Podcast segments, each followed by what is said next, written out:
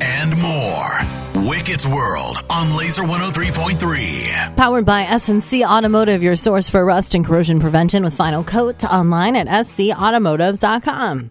All right, so Iowa opens up this weekend. College football, the big slate finally kicks off. They've got Utah State at Kinnick Stadium. Is the new quarterback going to play for Kirk Ferentz's team? Cade McNamara transferred in from Michigan, hurt his knee a couple of weeks ago in practice. A soft tissue injury is what they're calling it. Doesn't seem too confident he's going to be able to play on Saturday progressing every single day, feeling a lot better. I'm just really excited to get out there with my teammates, and you know we prepared really well this week so far. You expect to play on Saturday? Um, honestly, just really getting better every single day. That decision is just really going to come down to the coaches and the medical staff. Have you been cleared to practice? Yeah, I've been practicing. I haven't participated in 100% of practice, but I've, I've been practicing. Is the goal to be full go by Friday? Um, I mean, my intention and my goal is to play as many games as I possibly can. And of course, I want to be out there with my teammates. And like I said, it's just kind of down to what the coaches feel and how the medical staff feels. I have, it just doesn't sound like he's super confident that he's going to play. And it's not like he's some, you know, young, fresh faced freshman out there for Iowa. He went through the rigors. He went to the you know, the Final Four, the college football playoff with Michigan. He's faced some media scrutiny before. He was in an alleged quarterback battle last year with the, the Michigan starter. So it's just seeming like he didn't he didn't come prepared with an answer there.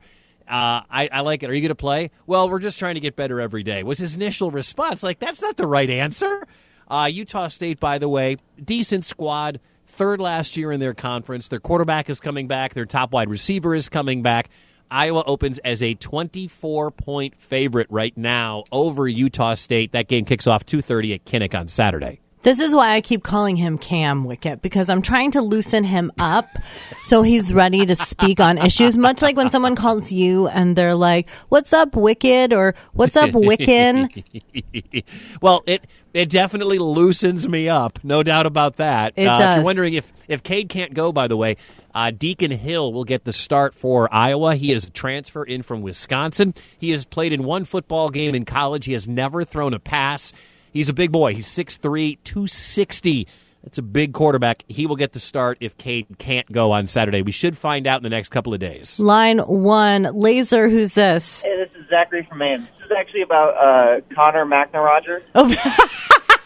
What? Yes. Uh, what are your thoughts? I know nothing about sports. This is mostly for Wicked. I know no, nothing about sports, um, but I do think that he he's handling his interviews as best as he can.